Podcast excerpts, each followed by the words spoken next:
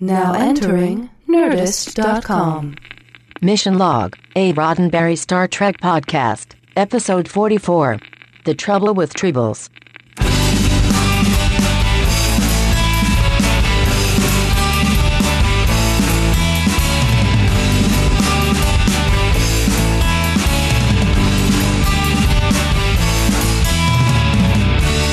Hello, friends, and welcome to another fur-filled edition of the show that goes where no show has gone before.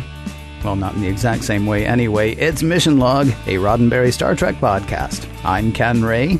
And I'm John Champion, and you know the score, dear listeners. Each week, we study an individual episode of Star Trek to figure out just what the heck is going on. What are the important points? What are the messages, morals, and meanings? And does the whole ball of fur stand the test of time? Remember, you can play along with us by watching every episode, and I do mean every episode, in order. You can watch on D V D or Blu-ray. You can even stream it from Netflix or Amazon. However you choose, we're here for you, digging deep into Star Trek lore. No, I don't want to give stuff away, but today we got Tribbles. Trouble with Tribbles. Before we get to that, though, we want to hear from you, because otherwise it's just us talking to us, and who needs that? Call us, email us, leave us a message on Facebook, Skype, and Twitter. The handle is MissionLogPod. That handle again, MissionLogPod on Facebook, Skype, and Twitter. Or you can call us, three two three, five two two, five six four one, three two three, five two two, five six four one. You can email us at missionlog at roddenberry dot com. And don't forget to check out our very nice home on the web, mission log podcast dot com. Remember, we may use your comments on an upcoming episode of Mission Log. Ken, if uh, Tribble starts with a T, you know what else starts with a T? Trivia. And that rhymes with Schmivia. Yes. Yes. John it's Champion's time. Trivia brought to you by, uh, who's our sponsor this week? Kennelration uh, was last week. Uh, well, well, week well it's, it's uh, Cyrano Jones Tribble Emporium. Oh, nice. For all your Tribble needs. From down on the Tribble Ranch. It's where the Tribbles go. Okay. Right. Uh, so, yeah, this week, the uh, fan favorite episode, The Trouble with Tribbles, uh, original draft by David Gerrold, who uh, was just a young fan of the show. I think it's so cool that he was just a fan who wanted to get his work out there. And this was his first professional sale, selling the script to Star Trek. Um, he submitted a handful of story ideas. This one, the original draft title, A Fuzzy Thing Happened. Uh, you get yeah, it? Get it? Uh-huh. Okay. Yeah. Uh, but, so here's the thing. As we do on our show, we have the discovered documents up on the website, and uh, you will be able to read the original draft, A Fuzzy Thing Happened. And there are two little moments that stood out to me. There, there are a, a myriad of different plot details, but there are two great things right at the beginning that I have to point out.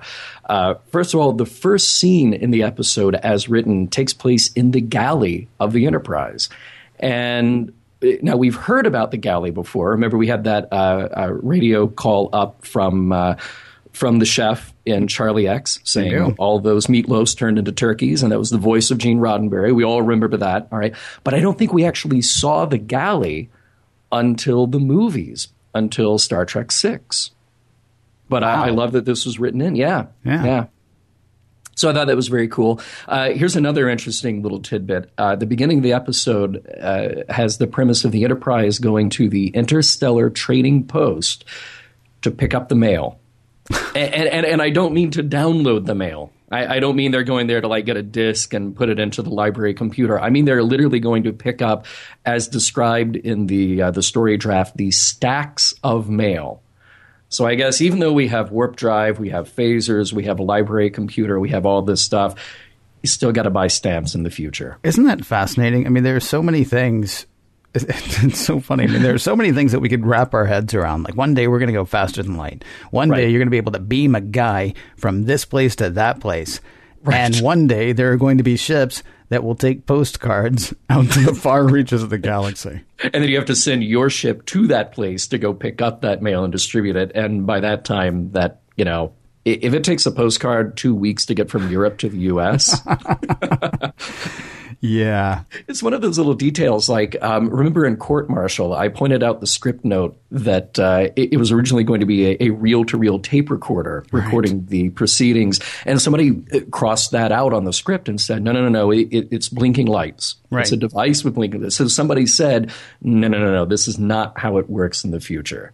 So I like that a lot. Um, one of the other things worth mentioning here on the uh, text commentary that Mike and Denise Sakuda did for the D V Ds of uh, this episode, they mentioned that in the original effects, this was the last original footage of the Enterprise filmed.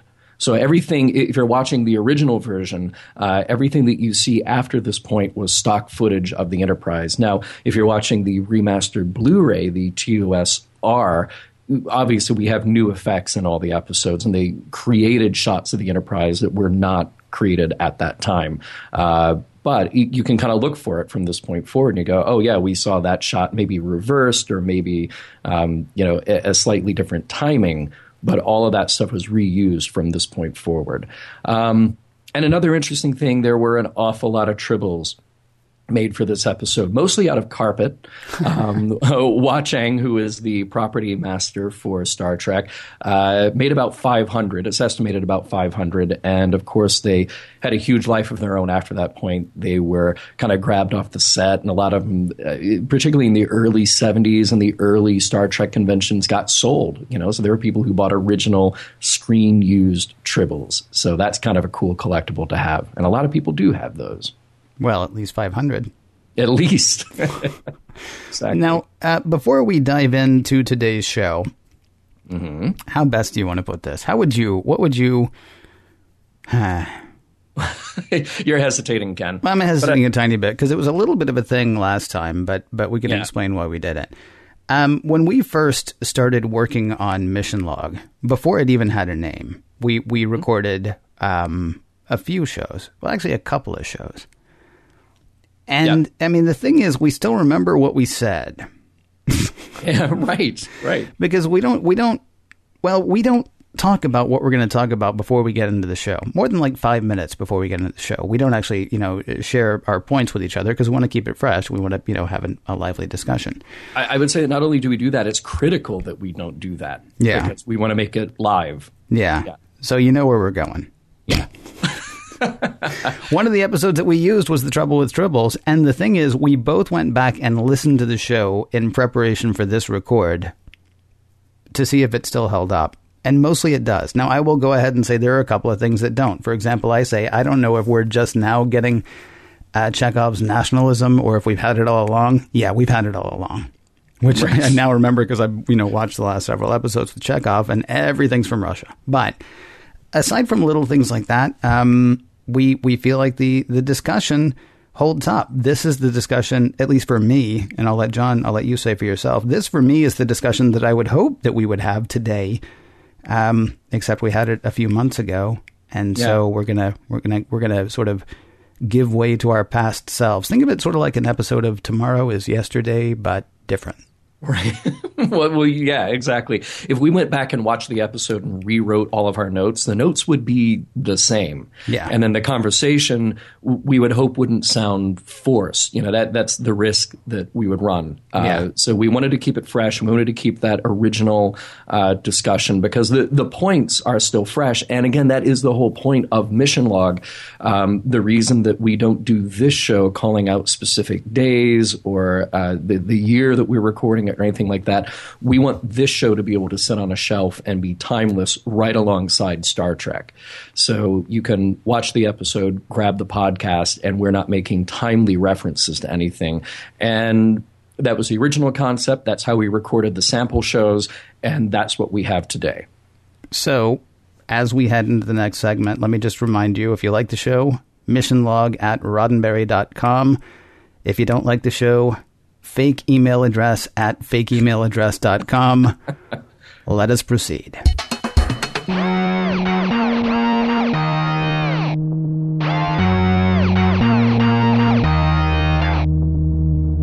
Welcome to a blend of yesterday and months ago, the second ever episode of Mission Log, and the forty-fourth.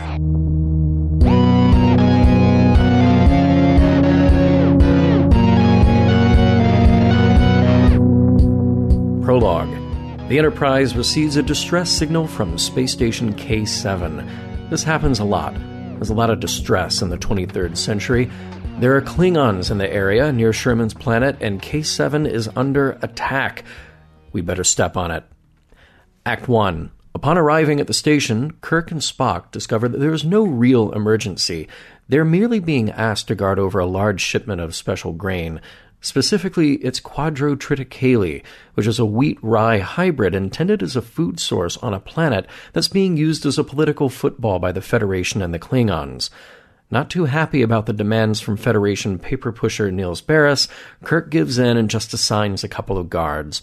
In the meantime, Cyrano Jones, a trader of questionable moral character, shows up with a pet. The Tribble, as he calls it, is a little furball that is the very manifestation of love. Uhura is immediately taken by its softness and delightful purring. She just can't live without one. Things start to turn sour, though, when a ship full of Klingons show up and demand shore leave. Kirk gives in to this as well, but stipulates that he will assign a Federation guard for every Klingon who beams down to K seven. Act two. Uhura has taken her Tribble back to the Enterprise.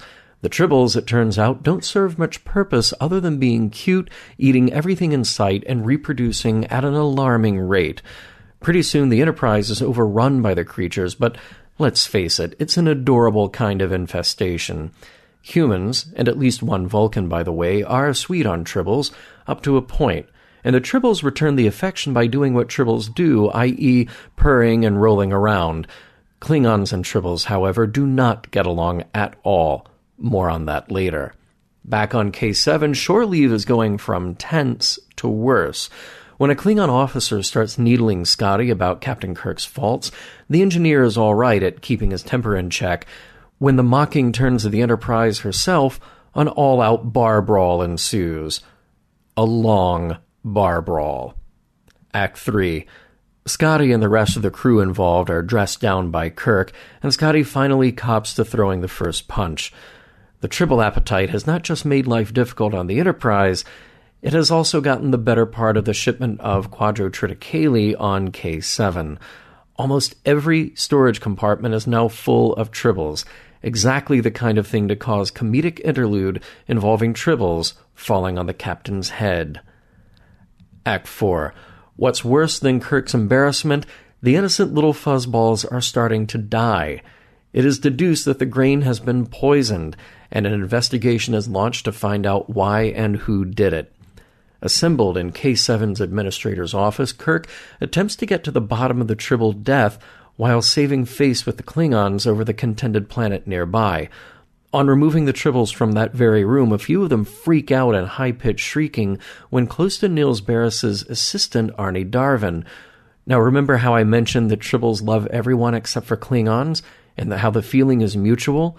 It turns out that Darvin is a Klingon agent in disguise as a human, and he is the one responsible for poisoning the grain, all in an attempt to wrestle control of Sherman's planet away from the Federation and into the hands of the Klingon Empire. With the mystery solved and peace somewhat restored, Kirk and crew return to the Enterprise after sentencing Cyrano Jones to the task of ridding K seven of all Tribbles, a task that will take nearly eighteen years. All those Tribbles on the Enterprise?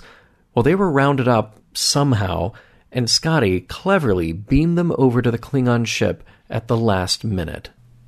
Tribbles, as we mentioned, are a huge fan favorite, and uh, of all the things that have had a long life in Star Trek, Tribbles keep showing up for follow-up appearances. Uh, David Gerrold, who wrote the show, wrote an animated series follow-up called More Troubles, More Tribbles.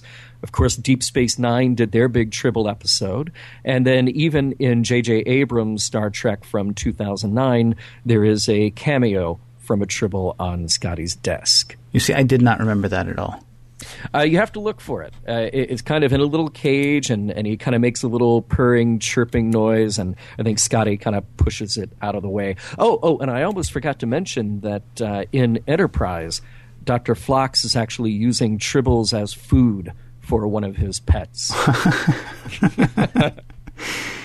Yeah, well, I mean, they're they're fairly accessible, right?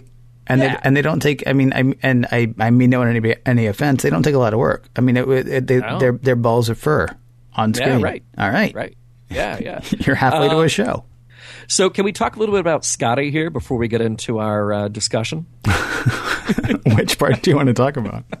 Well, I, so Scotty, like the Tribbles, is kind of a fan favorite. You know, he's kind of rough around the edges, and he likes to have a drink or two, um, and he kind of says what's on his mind. And I think this episode, more than a lot, really solidifies his character. Like every now and then you've seen him on the Enterprise pouring a, a little shot for himself. Uh, but in this, he, he really gets down to the to the hard drinking and actually into a bar brawl.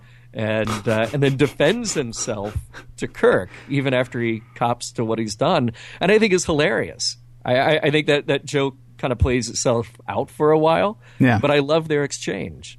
Yeah, I, you know, you mentioned Scotty's drinking, and honestly, it didn't come across to me as being that hardcore in this episode. But seriously, one of my favorite things ever, and I think about it every time I have too much to drink the night before, um, is from uh, is from Wrath of Khan. When um, when the first time uh, Kirk runs into Scotty and says, uh, how are you? And Scotty says, I had a wee bout, sir, but Doctor McCoy pulled me through.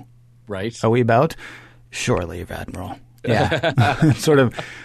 I didn't really fit. But yeah, I mean, it, it, he is he is you do. I mean, there's a lot more to him in this episode. You're right. I mean, you get just intense devotion to what it is he does, which I think we're probably going to hit a little bit more in a bit. Uh, intense devotion to uh, to his captain and crew. I mean, to an extent. I mean, to mm-hmm. to his crew especially. And uh, well, we'll get to the part about the captain in a bit. Also, uh, just uh, seriously, if you've got an extermination issue, if, if you've got an infestation, if rodents are your problem, uh, right. Scotty is your solution. You can do a lot worse than call Scotty. So did he – correct me if I'm wrong here. Yeah. Kirk, Kirk is, is shocked when he thinks that Scotty beamed all the Tribbles just out into open space where and, surely they will die. And Scotty is also shocked that Kirk would even think him capable of such a thing. Exactly. But no, he didn't do that. He's not totally heartless. He beamed all the Tribbles onto a Klingon ship. Now, right. Haven't we already established that Tribbles hate Klingons and Klingons hate Tribbles? I, I believe we have, yes. And Klingons, I think, don't have quite the heart to uh, to go out of their way to dump a bunch of Tribbles into a safe habitat. So I'm just going to go ahead and assume that this did not end well for the Tribbles. There's your fan fiction, though. Let's let's let's assume that they hate them so much that they can't kill them, but they want to go ahead and, you know, try to do something with them. Mm-hmm. And so maybe they go and they find a Romulan ship. Oh, yeah, okay. And beam them onto the Romulans. And the Romulans are, what? And then right. They go and find, you know, a Ferengi yep. uh, cruiser, yep. And eventually maybe it ends up back on the Enterprise. It's just sort of like a bad greeting card that gets, you know, re-signed and mailed around. All right. Cool. I like that. And, hey, and one other show note here. Uh, that's a long fight scene. Oh, man.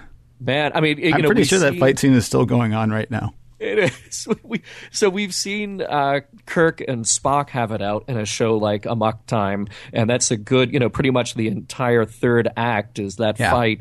But this, this is an intense fight scene. Well, I mean, it's a ballet of sorts. I mean, you have it people is. sort of like, you know, wandering through uh, what mm-hmm. like when Cyrano Jones is carrying his drink through. It's it's you know, it's cute. Right. So I, I I know why they did it. I think.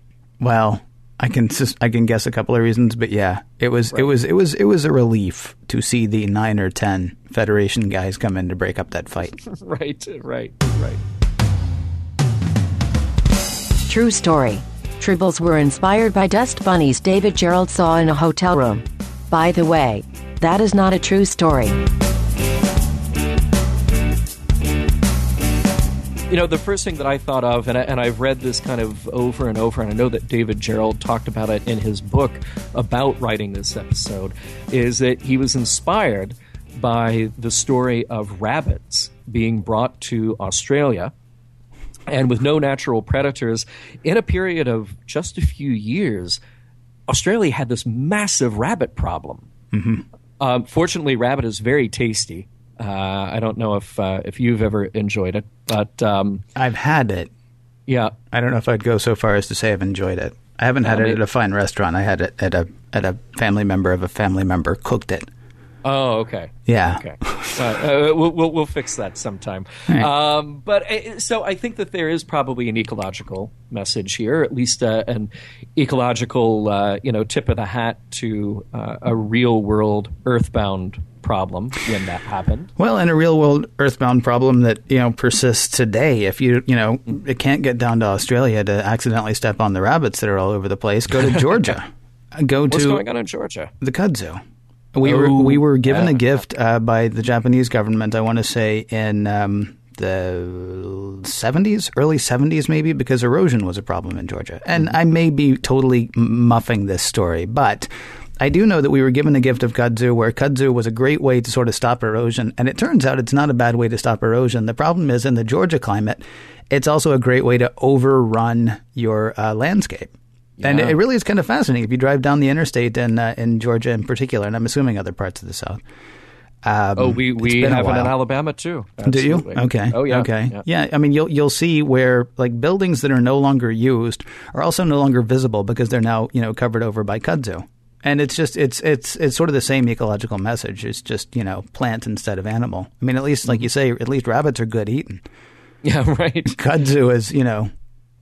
Well, okay. Yeah, you well, used, I, used to be able to see buildings and trees and phone poles, and not that you want to see telephone poles necessarily, but kudzu is just a ridiculously invasive plant, and kind of the same uh, thing with the tribbles. Yeah, very true. And uh, the message there is that kind of if you take that element out of its natural habitat, import it, introduce it into a new place, and you have no idea what the uh, outcome will be, then you can wreak some serious ecological havoc. Yeah. With that.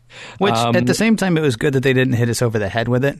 I mean, they mm-hmm. sort of, you know, they did sort of like, did sort of the you see to me at the end of it with Cyrano Jones right. when they're like, didn't you think something would happen if the things that eat tribbles weren't around to eat tribbles? You know, right. sort of like, yeah, good point that. Thank you. But it wasn't. Yes. I mean, there's definitely an eco theme to the episode, but not, not a, it's not like an episode of Captain Planet. Mm-hmm. It's, you know, there's a, there's a continuing story all the way through. Right. So. Right. So, uh, yeah, I, I think he uh, he kind of nailed it there without being too terribly heavy-handed because, again, the, the show is very heavily relying on comedy, uh, for, yeah. for better or for worse. Um, and, and I think that watching, particularly watching like uh, uh, the Blu-ray and seeing commentary and comments from other people who worked on the show, you know, for the most part, they were all very proud of it, saying, well, yeah, Star Trek kind of got to step out of itself for a moment and have some fun, mm-hmm. but still be true to the characters. Um, but there are people who said in retrospect that uh, they, that they weren't such big fans. You know, uh, Bob Justman, the late Bob Justman, and I believe... Um, I believe Freddie Friedberger, who was producer on the show, they both said that, well, you know, this is really not our favorite because it was too funny. And they felt like the characters were doing a parody of themselves. I got, you know, I got to be honest, though, when we when we talked about doing uh, when we knew this episode was coming up, mm-hmm. I, I had trepidation. I had I don't want to go so far as to say fear, but I thought, okay, it's just going to be funny and it's going to be goofy, but how are we going to pull a message out of this? And there are actually mm-hmm. there are actually quite a few, I think. I mean, there is the eco message, first of all. Yep. Um, there's also – I'm skipping around. I'm skipping down. I'm going places that we said we were going to go later. But there's this fascinating – there's this fascinating thing going on to me about um, nationalism versus racism versus – I don't want to say versus pragmatism, but maybe it's nationalism and racism versus pragmatism in a way. Mm. Um, there's this thing that goes on. You said that we learn a lot about Scotty yep. in this episode, and we do.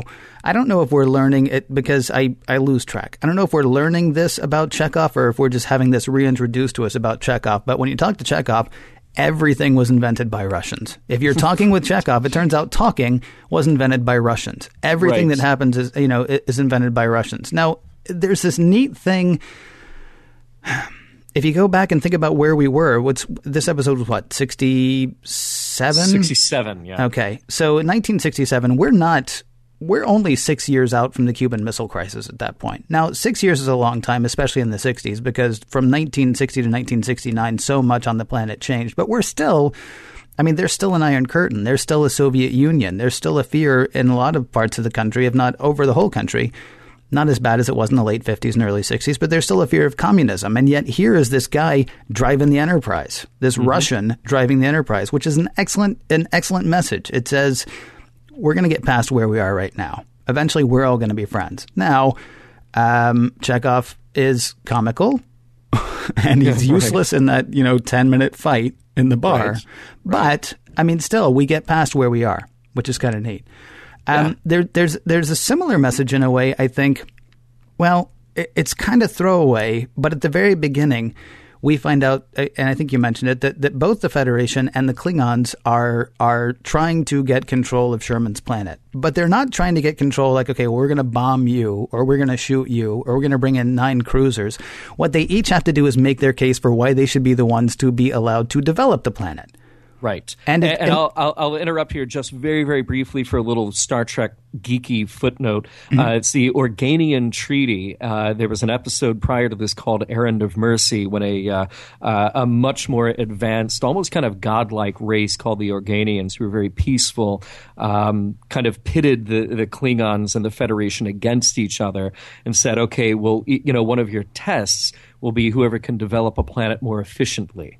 So that that's kind of what this comes from. And, so, uh, and Kirk, in talking the whole thing over, Kirk says, you know, we may not like the way the Klingons do things, mm-hmm. but they're very efficient at developing planets. Well, it's kind of interesting to me that, you know, we could know that, that there have been right. that many. But, I mean, Kirk right up at the front. I mean, we know that the Federations and the and the Klingons, the Klingons, the Klingons, whichever, uh, we know that they aren't, you know, fast friends. Uh, they do say that there's been no open hostility declared between them at that point, but they're not they're not palsy.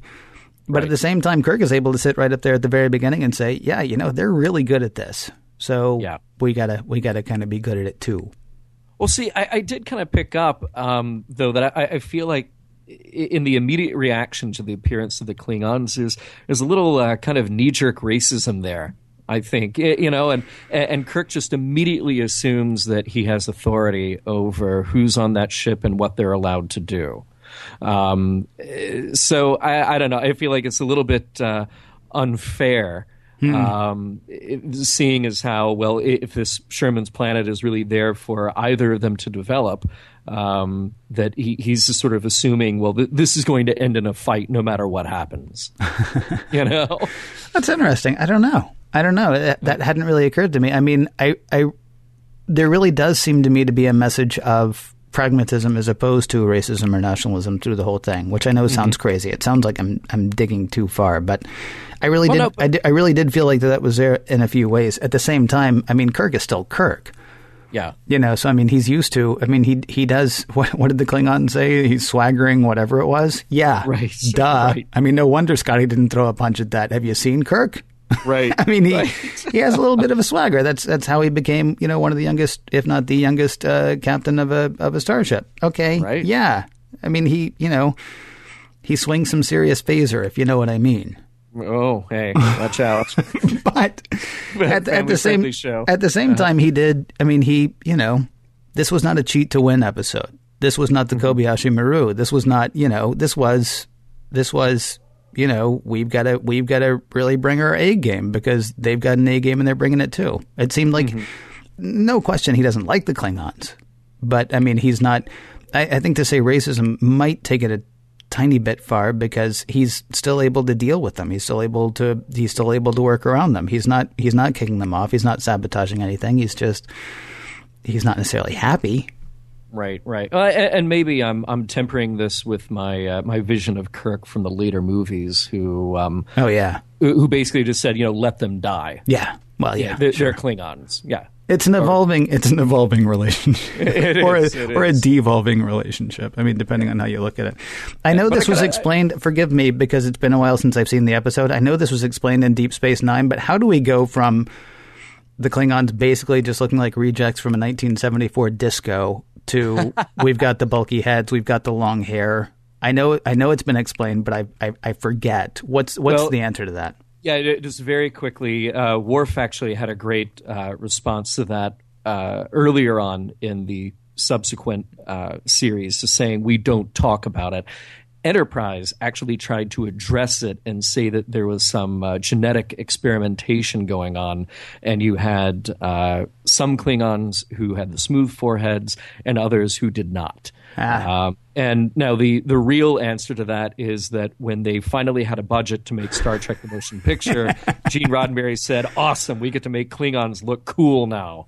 Well, uh, let's get more into that uh, topic that you brought up about uh, nationalism, racism, pragmatism, mm-hmm. because I, I kind of like where you're going with that. The idea that Scotty, um, he's sitting there just taking it from this Klingon. Well, he's and, not – that's, that's sort of the interesting thing, right? He's not taking it. I mean, they're – what's his name? Chekhov. Check. Forgive me. What's his name? He's ready to go. Like the second the Klingons walk in, yeah. he's ready. He's he's but ready they, to fight. But even even after a few drinks in him, Scotty is cool. He He's just telling Chekhov to calm down. It's right. okay. We can handle this. Right. Because um, he because he mm-hmm. because they haven't hit him yet. Right. I mean, they're they're hitting humanity, but that's okay. I mean, Scotty's human, and he can't help being human. He was born human. That's fine. And and his crewmates. So he's talking about his captain. Yep. And but that's okay terms. because yeah. again, that's nothing that Scotty can do anything about. His captain mm-hmm. is his captain. Now, I do believe that Scotty likes Kirk. I do believe that they are, you know, friends, and that he would, you know, follow him into mm-hmm. hell to to you know do whatever he has to do. But again, you know, when they start, what are they? Denebrian slime devil. Right. yes. It's what they yes. call Kirk. They compare him to that. And Scotty's like, yeah, it's not really cool. And, and Chekhov is seriously just chomping at the bit to beat up these guys because now they've insulted humans. They've insulted his lead human in particular, his alpha mm-hmm. dog. Right. And uh, it's not until they insult the Enterprise. And this is this to me is kind of interesting. It's almost like there's there's a sub message of what's more important, what you are or what you're born into or what you choose to do with what you've got. Because yeah. what Scotty has chosen to do is be an engineer and to run the Enterprise and keep it together. And when they insult what he's chosen to do, then right. then it's Katie bar the door. Then it's we're going to fight for about seventeen minutes, pal. Start the clock. Right. And and I mean, and that's and there's there's there's a comical moment later where you mentioned it when when Kirk finds out that Scotty threw the first punch. He's a little. He's obviously a little offended that it wasn't, you know, calling him a Denebrian, Denebrian slime devil, whichever slime it is. Devil, yeah.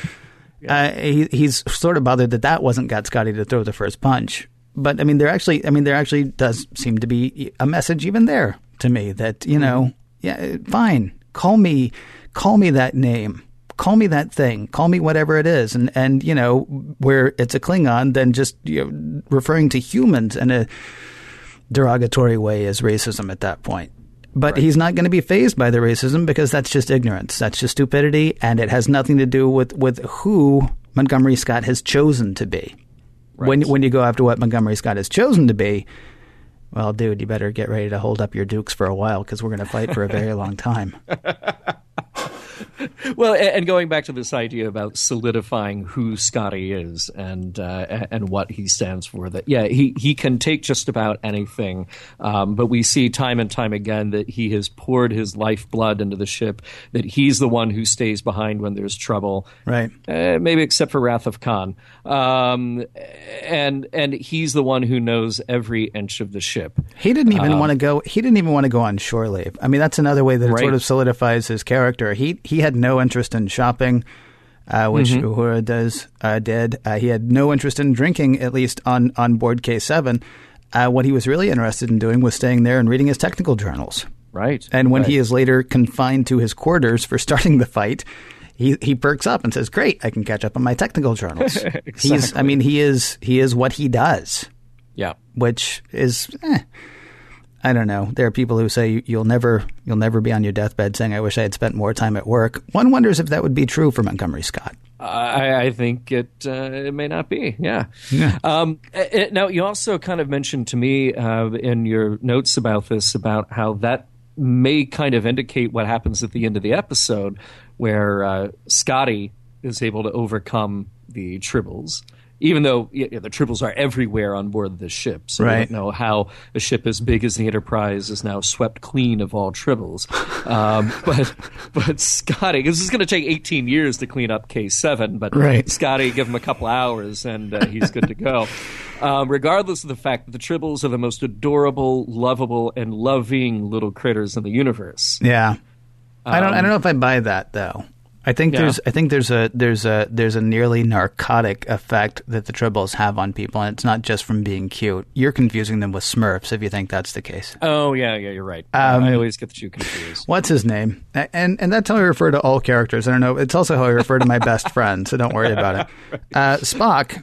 It, mm-hmm. When he first takes the Tribbles, says uh, something to the effect of uh, the, the, their trilling has a calming effect on the human nervous system. Mm-hmm. And then, you know, it's obvious that he's being taken by it because, of course, he's half human. And then he says, but luckily, I'm, you know, I'm immune. I, I'm not affected by it. He puts the Tribble down and he walks away. Um, towards the end of the episode, I guess yeah, three quarters into the episode, there are literally Tribbles hanging from the wall in the cafeteria. Yeah. There are literally Tribbles hanging from the wall and all over every console on the Enterprise. And, and they're on your food when you get it out of yeah. the, uh, the little dispenser. Yeah, that's guys, guys are playing that, you know, multiplanar three D chess game, and there are Tribbles mm-hmm. on the board, on yeah. the, on the, which which I you know playing regular chess it would be difficult. Right. So, you know, right. adding the levels, I think it's just got to be mucking up the game entirely. And yet mm-hmm. nobody really seems to care that much. Uh, Kirk is a little bothered, but he doesn't yeah. really care that much. And so I think, I mean, it's obvious that the calming effect that it has on the nervous system is, you know, is is what allows them to, to be everywhere and everything. Um, but again, the only when, when when finally enough is enough is when it affects Kirk and what he's chosen to do, be captain of the Enterprise, because now it's getting impossible to run his ship because there are so many Tribbles, and that sort of snaps him out of his almost, you know, uh, drug-induced haze around the Tribbles. And at almost the exact same moment, Scotty comes onto the bridge carrying an armload of Tribbles because they're in the engine room, or they're in the yeah. engine. He's found them now in the machinery. He's guessing, oh, that's right, they weren't on the bridge. They were in the... Uh, I can't remember where they were, but he's guessing they're in all the food replicators. Yep. He figures they're everywhere now. And so, again, what he's chosen to do, who both of them, what they've chosen to do and who they've chosen to be, once even something that, that has a has a has a an effect on on, on the way the human body works. Mm-hmm. I mean, once mm-hmm. it starts messing with that, then they're like, you know, then it's then they snap out of it. So then I guess the one thing I don't know is, I mean, it's almost like it, it's not a work ethic, but it's it's it's it's almost like a like being who you choose to be or being what you choose to be. It yeah. almost seems to be like an underlying message for this whole thing, that that is going to define you more than anything else can, more than your location, more than your surroundings, more than, you know, what you were born into. What you choose to be at that point is going to be the biggest uh the biggest force in your life, I suppose, which yeah. which sounds crazy to go from the trouble with Tribbles to that. But I think, I mean, that that really, maybe that's, I mean, that that might be like the, the biggest takeaway and the most important takeaway, at least, you know, from this episode. I, I think we're just both surprised that it took that long to get to that point, because you'd think that at some point Kirk or Spock, since he's unaffected by this, is, is just going to walk through and say, no, seriously, get these Tribbles out of here. I, I'm done with Tribbles, all right? You know? Yeah, that so, would be um, Spock's human side shining through again. Okay, seriously.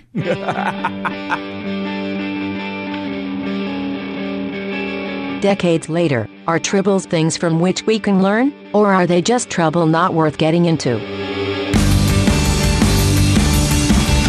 Well, at the end of every one of these episodes, we ask ourselves a few questions about the episode that we just watched, or that we watched a while ago and then that we just talked about. And the questions that we ask are things like, does this episode hold up? What were the messages, morals, and meanings? What have you? I'm willing to stick with the, you know, be what you want to be rather than what you were born into, and the eco thing. I mean, I guess there could be a message for kids in that, but I don't know. Well, you know, I, I say it in jest because I, I, honestly... how about I, how about cute's only cute for so long? That's a good right. message for children. That's not bad. That's not bad. But you know what? Here's the thing, though. Star Trek has these episodes where you kind of look at it and go, is this geared toward kids mm-hmm. or is this for adults? And I think this one is is kind of hard to peg because... It, it, it has the cute factor, and I think kids do respond to the humor of it. Um But there's a lot of adult stuff going on here, too. You've got drinking. You've got fighting. Um, you, you had this very interesting topic that you picked up on right away about the the the identity being tied more toward what you choose to do than who you are. Mm-hmm. Um, And, and I, I don't think that's necessarily for kids. You know, maybe some some kids will enjoy a uh, fifteen minute long fight scene. Um, Who doesn't but, love fighting? Well, yeah. maybe, uh, maybe though, you could think of this in a way. And I mean, if you're trying to reconcile, is this for kids or is this for adults? Maybe you can think of this as the Bugs Bunny episode.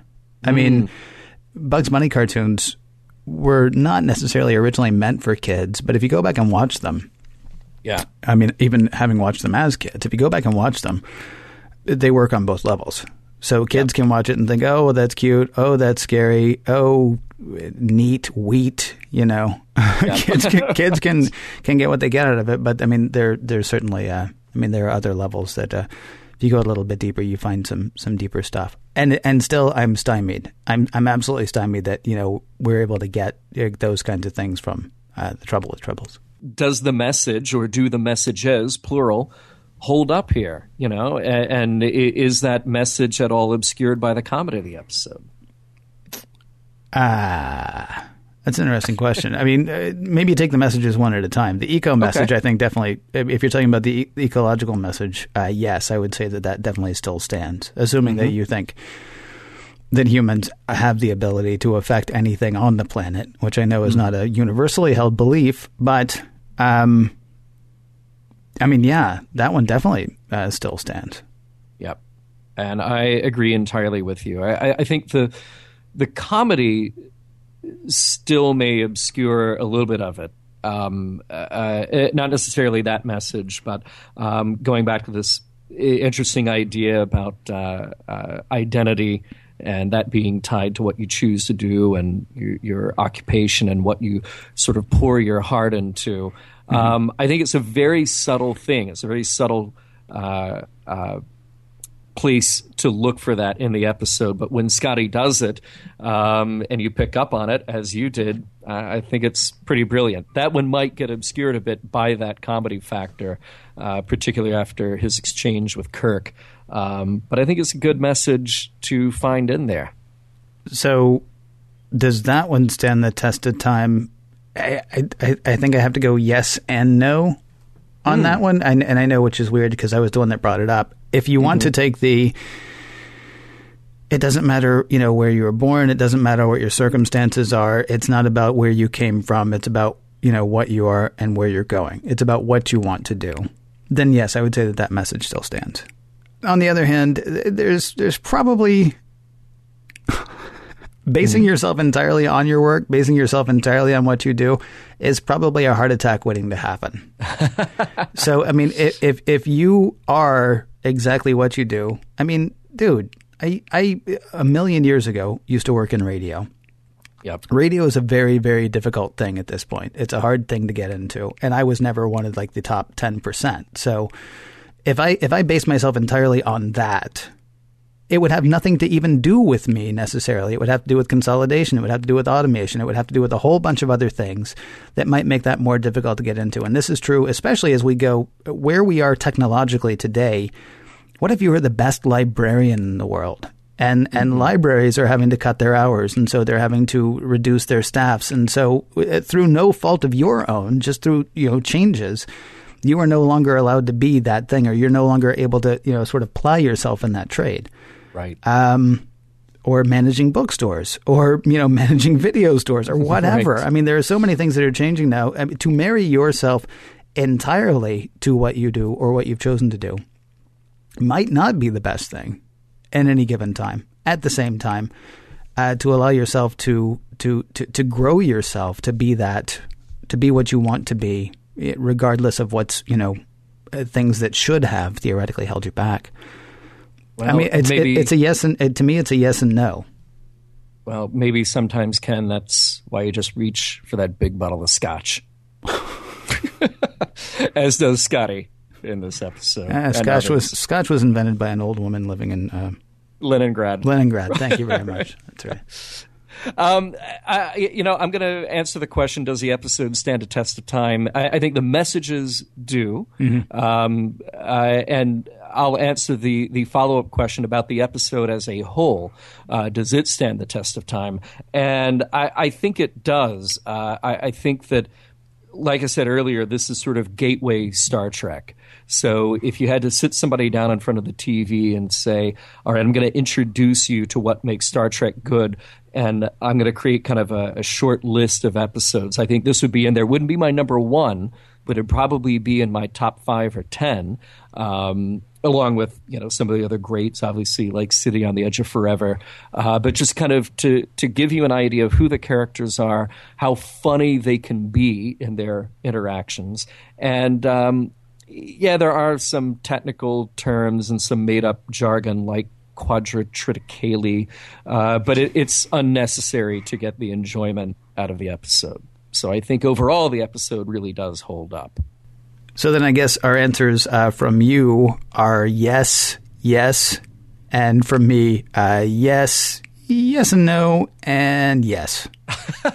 All right. Well, for those of you keeping score, then uh, you'll have to mark that up for Ken. Yeah, we got to get scorecards out to people, too. Yes. So that does it, I guess, for this week. Um, really just nuts. You know, there's not much meat on a Tribble. But but there was certainly a lot of meat in the Trouble with Tribbles, and so, uh, yeah, a lot of fun. Next week, the Gamesters of Triskelion. And until next time, K seven is closed.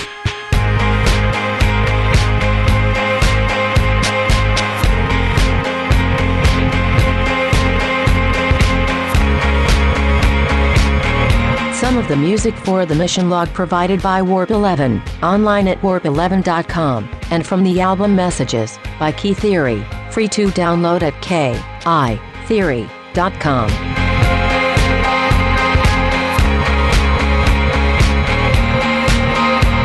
I'm a tiny bit worried for the Klingons. Let's hope Scotty sent a note with the Tribbles not to get them wet, or feed them after midnight. End transmission.